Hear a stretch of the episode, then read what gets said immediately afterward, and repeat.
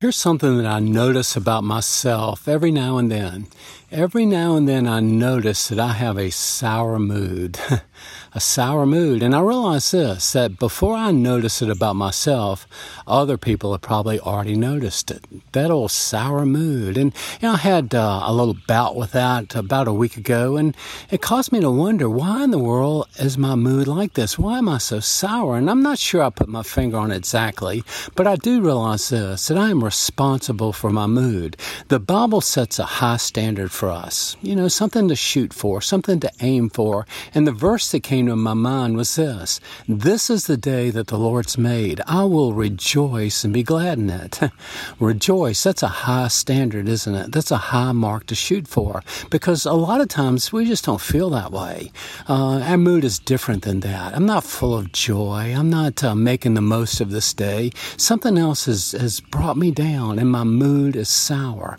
Well, I'm, I'm responsible before God to do battle there, to ask Him for help, to do what I can to to fight against that sour mood because as a representative of Christ on the planet, I'm sure that a sour mood is not a part of what he wants me to convey when I meet people. A sour mood. Well, I notice this as well that sometimes my mood is sour because I, of the things I've been thinking about. I've been dwelling about on certain things, and because of that, uh, my mood has turned sour. And usually these are things that are out of my control, things that I don't like, things I would do different, opinions that don't match up with mine, things about our culture or, or, in our country, things that are going on that really I can't do anything about, but it causes my mood to be sour. I'm sure there's other things as well, but that's the one I noticed last week.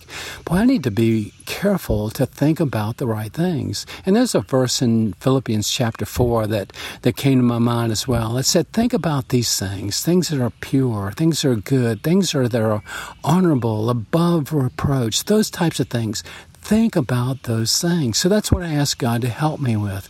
God, I don't want my mood to be sour like this. So help me to, to guard my mood by thinking about things that honor you. If I think about the right kind of things, I think my, my mood will be less sour. And that's my goal.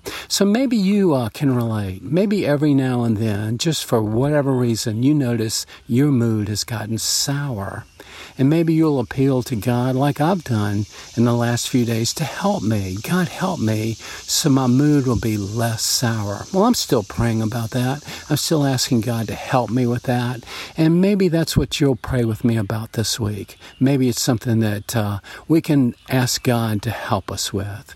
God, I realize that you want us to, to shoot for that mark of finding joy in every day. And, and as we do, our mood will be less sour. But God, we need your help with that. So many things, the way we feel physically, circumstantial things, things that are stressful or concern us, or things that we have no uh, control over. All of those things can affect our mood. And sometimes the result isn't pretty it's sour. God, help us to be less sour. Help us to do battle on this front and resolve to have a mood that honors you.